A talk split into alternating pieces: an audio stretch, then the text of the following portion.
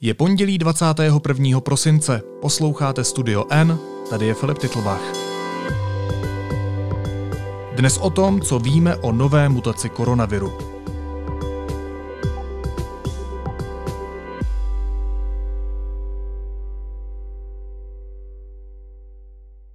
SARS-CoV-2, stejně jako jiné viry, neustále mutuje. Každá nová generace se trochu liší od té předešlé. Vědci po celém světě sledují změny pomocí sekvenování jeho genomu. Až dosud obvykle zaznamenávali jednu až dvě změny za měsíc. Tyto změny vznikají náhodně, jsou to chyby při přepisu genetické informace. Většina z nich nemá na fungování viru žádný vliv. To znamená, že ho nezesiluje a ani neoslabuje. Mutace B117 se od svého přímého předchůdce liší v 17 genech. K tak velké náhlé změně zatím nikdy nedošlo. Co to znamená, popíše šéf vědecké redakce deníku N Petr Koupský. Ahoj Petře. Ahoj Filipe. Já k tomu našemu povídání předsadím jednu otázku a ta zní, proč viry mutují? Viry mutují proto, že jsou nestabilní. Čím je organismus složitější, komplikovanější, tím lépe dovede chránit svou genetickou informaci a nepodléhat tolika mutacím. Přestože buňky vždycky, když se dělí, tak mohou mutovat. Ale u těch virů je to enormní a jde to velice rychle, protože jsou primitivní, protože nemají mechanismy, které by eh, tomu bránili, stabilizovali mutace, aby k ním nedocházelo příliš často. A já jsem si čistě laicky a nevědecky myslel, že mutují proto, aby se mohli lépe rozšiřovat, aby se mohli do těch třeba například lidských těl, jak je to u toho koronaviru, lépe jak se zapojit, když se to naše tělo začne bránit nebo vyvineme tu vakcínu. Tohle je, tohle je zásadní filozofická otázka. Ty používáš slovo aby čímž tomu viru podsouváš eh, nějaké účelové jednání. A to je blbost. Takhle, takhle to nefunguje. Virus zaprvé není eh, vlastně živý. Je to takový podivný automat, který na životě na této planetě parazituje. Za druhé, i kdyby živý byl, tak evoluce, která eh, posouvá dopředu změnu druhů, tak taky neuvažuje účelově. Žirafa nemá dlouhý krk, aby si pohodlněji ukousla ty větve nahoře. To je tak, že žirafy se vyvinuly s různě dlouhými krky a ty, které mají ten krk delší, tak prosperovaly lépe, zatímco, zatímco ty s těmi kratšími krky postupně z populace vymizely. Kromě toho u těch žiraf to je ještě úplně jinak. Vůbec to nesouvisí s tím uždibováním listů, ale to bychom odbíhali. Virus se prostě chová náhodně. Vznikají náhodné mutace a některé z nich přežívají a prosperují dobře a jiné vyhynou. Je tahle konkrétní mutace koronaviru, tedy jak se označuje VUI 202012 lomeno 01, nebo podle toho jiného systému názvosloví, jak jsem říkal v úvodu B117, je v něčem nebezpečná? To se zatím neví. Vědce ve Velké Británii a politiky, se kterými ti věci komunikují, polekalo právě to, že se tahle mutace hodně rozšířila v jedné části britského území, konkrétně v jeho východní Anglii a v Londýně, kde žije velice mnoho lidí. Najednou tam tahle mutace převládá, z toho vyvodili závěr, že by to mohlo být tak, zdůraznuju podmiňovací způsob, že je tahle ta mutace agresivnější, že je schopná více častěji infikovat lidi a tím pádem, že by mohla být nebezpečnější. Ale tohle všechno je domněnka, která vůbec nemusí být pravdivá. Kromě toho je dobré připomenout, že ta mutace je tady už dlouho. My jsme o ní slyšeli teď v souvislosti s razantními opatřeními britské vlády, ale poprvé ji pozorovali už v září letošního roku a nevyvozovali z ní tehdy žádné zásadní závěry. Až teď vlastně tam propukla na té politické úrovni trochu panika. Když říkáš, že je to jenom domněnka, že by mohlo jít o agresivnější verzi viru, tak eh, proč britský premiér Boris Johnson řekl, že u téhle generace viru je ta nakažlivost vyšší než 70% s tím si blámou v tuhle chvíli hlavu virologové různě po světě protože z toho, co je známo vědecky, tak k tomu není vůbec žádné opodstatnění, k tomuhle prohlášení. Já mám pocit, že Boris Johnson se prostě přiklonil k maximální možné opatrnosti, že se vyptal svých vědců, kteří mu radí velmi důrazně, jestli by to takhle mohlo být. Oni mu museli odpovědět, že by mohlo, protože vyloučit to nemohou. A on na základě toho rozhodl, že se opatření ve Velké Británii a speciálně v té Jižní Anglii podstatně zpřísní. Stejně reagovaly i evropské vlády, které se uzavírají teď eh, lidem, kteří přicházejí z Velké Británie. Vede tahle mutace k těžšímu průběhu nemoci? Ani to se zatím neví. Existuje samozřejmě možnost, že by to tak být mohlo. Jednak ta možnost existuje z toho genetického, virologického hlediska, protože ten virus trochu změnil způsob, jakým proniká do buňky, jakým se váže k buňce a existuje domněnka, že by to mohlo být účinnější, ale zase je to jenom domněnka. A ten druhý důvod je ten, že v jeho Africké republice souběžně se objevila dost podobná mutace, ne stejná, ale dost podobná. A nakazilo se jí tam velké množství mladých lidí, kteří jsou nejenom pozitivní, ale skutečně nemocní, což u mladých lidí je atypické. Nicméně tam může být důvod úplně jiný než mutace virů a sice to, že někde v Kapském městě si uspořádali mohutnou párty pro tři tisíce lidí na pláži to je událost, která e, získala pozornost v celosvětovém měřítku v dnešních podmínkách a ta se zřejmě stala tím ohniskem toho super šíření, jak k tomu dochází. Čili lze tu událost vysvětlit i bez jakékoliv změny ve fungování viru. Dobře, a kdyby se to potvrdilo, kdyby se potvrdily domněnky, že ten virus by byl agresivnější, že by byl rychlejší, že by vedl k tomu těžšímu uh, průběhu nemoci, tak co by to znamenalo pro svět? No to by bylo blbý samozřejmě, protože to by znamenalo, že se naše celková situace zhoršila, že budeme muset eh, v přísnějších opatřeních setrvávat zřejmě delší dobu a že budeme muset doufat, že účinnost vakcín vyzkoušená na té předchozí mutaci se nebude příliš lišit od eh, té účinnosti vůči mutaci nové.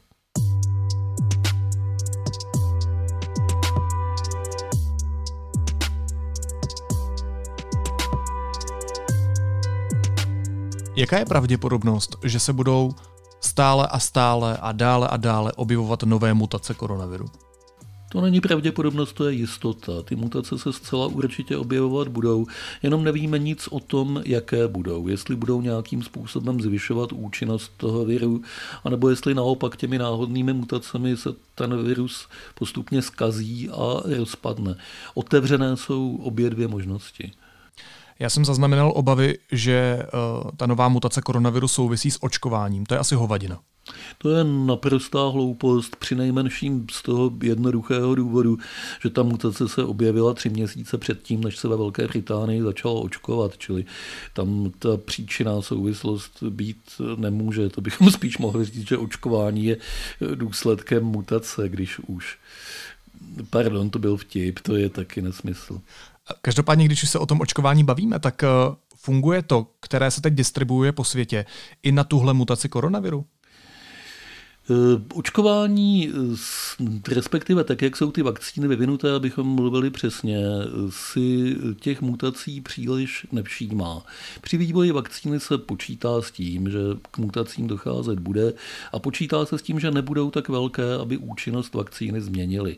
Zatím nemáme žádný důvod domnívat se, že ty vakcíny, které teď jsou hotové anebo těsně před dokončením, by měly mít nižší účinnost vůči této mutaci. Ta mutace není zas tak velká, aby to měla změnit. Ale ze 100% jistotou to taky nemůže tvrdit nikdo. To je takový ten problém přírodních věd, o kterém my dva si tady spolu povídáme asi po každé, když spolu podcast natáčíme, že tu 100% odpověď nelze dát. Já jsem se to asi naučil těch vědců, pochytil jsem to od nich, že se vyjadřuju už stejně opatrně jako oni. Ale co víme, tak to, kde se tahle varianta viru teď nejčastěji objevuje, ve kterých státech? Už jsme zmínili Británii. Je rozšířená v Británii a postupně se objevuje různě jinde v Evropě. Zatím, pokud vím, byla zaregistrovaná v Itálii, v Dánsku, v Německu a podle dnešních ranních zpráv taky u nás.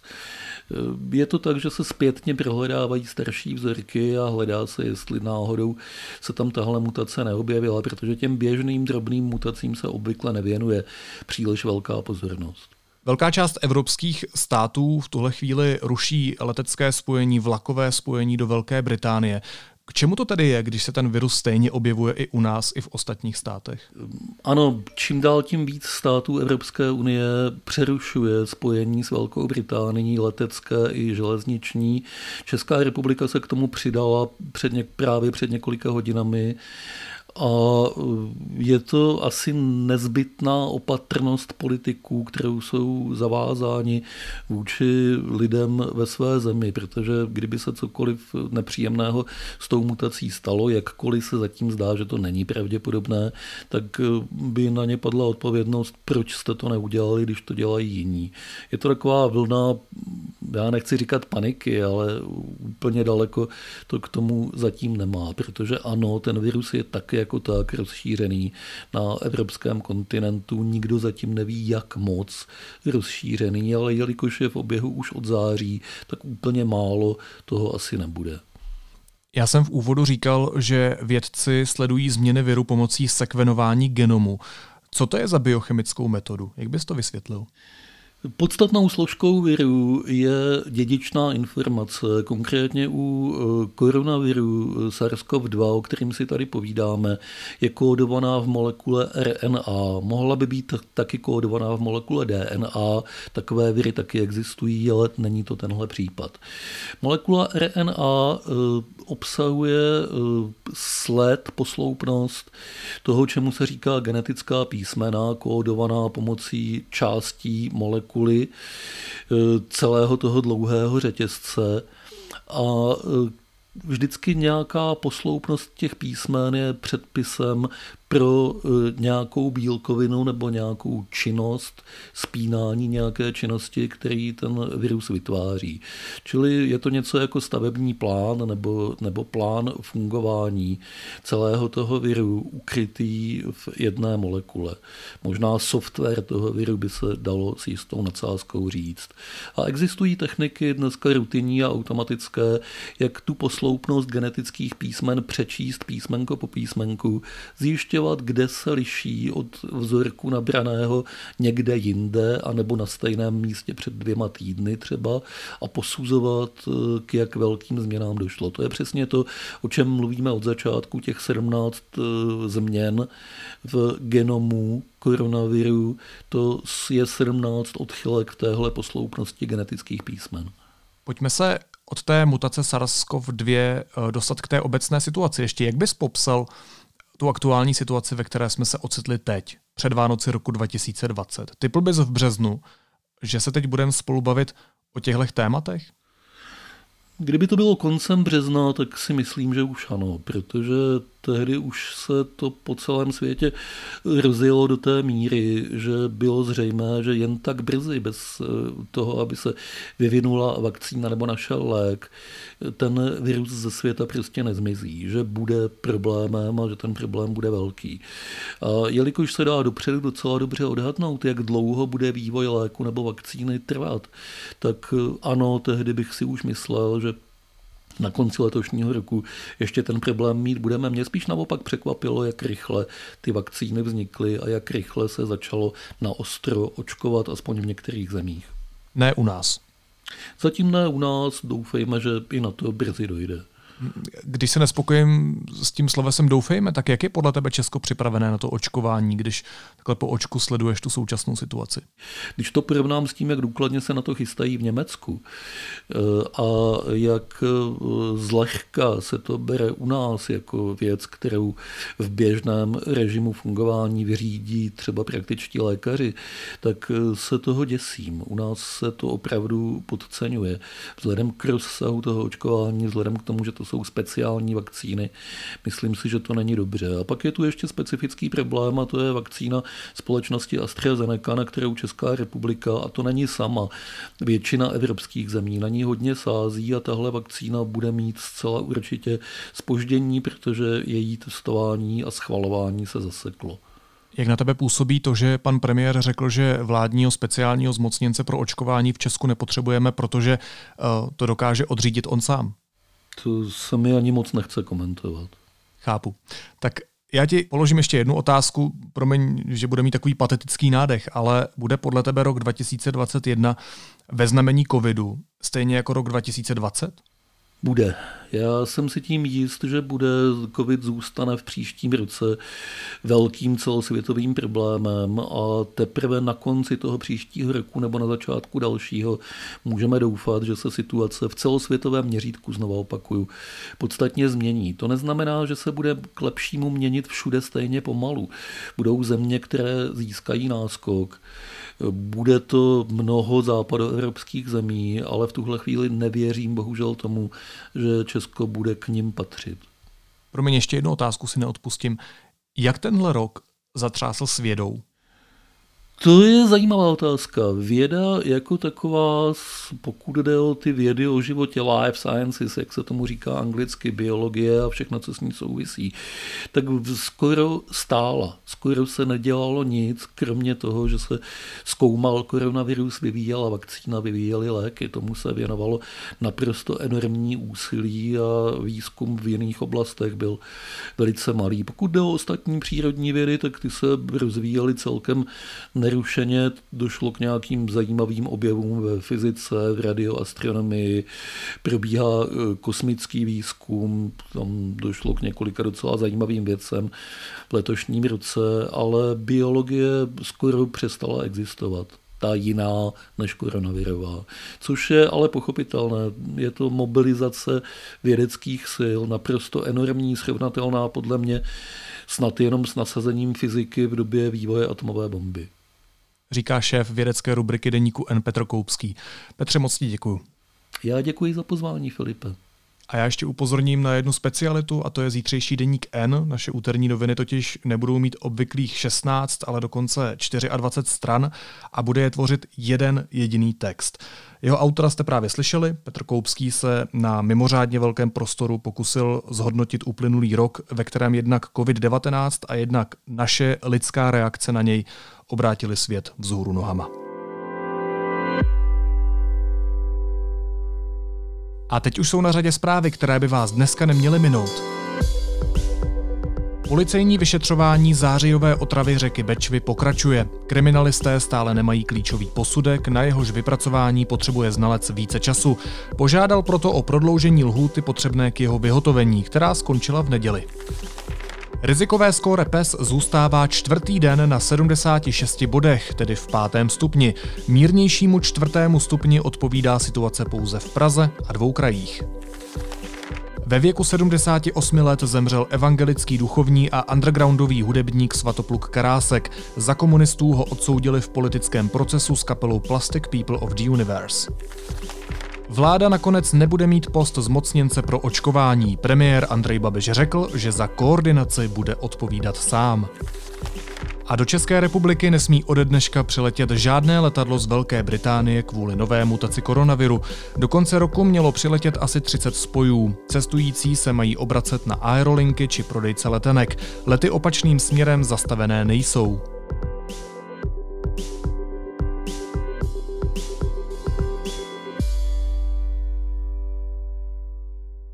A na závěr ještě jízlivá poznámka. Slovenský prezidentský palác přišel s novinkou. Začal vydávat nový podcast, ve kterém účinkuje prezidentka Zuzana Čaputová. Pořad má název Zjednotěná krajina. Dobrý deň, som Zuzana Čaputová a som rada, že počúvate môj nový podcast Zjednotená krajina. Myslím, že bychom se neměli nechat zahambit. Oblíbenou formu by měl využít i Pražský hrad. Aby neměl s přípravou tolik práce, rozhodl jsem se, že bez nároku na honorář pomůžu s názvem i se znělkou.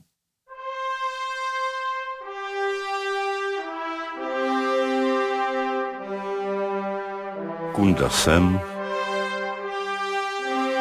kunda tam,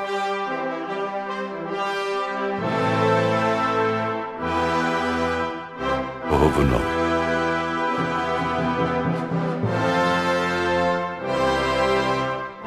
Kunda.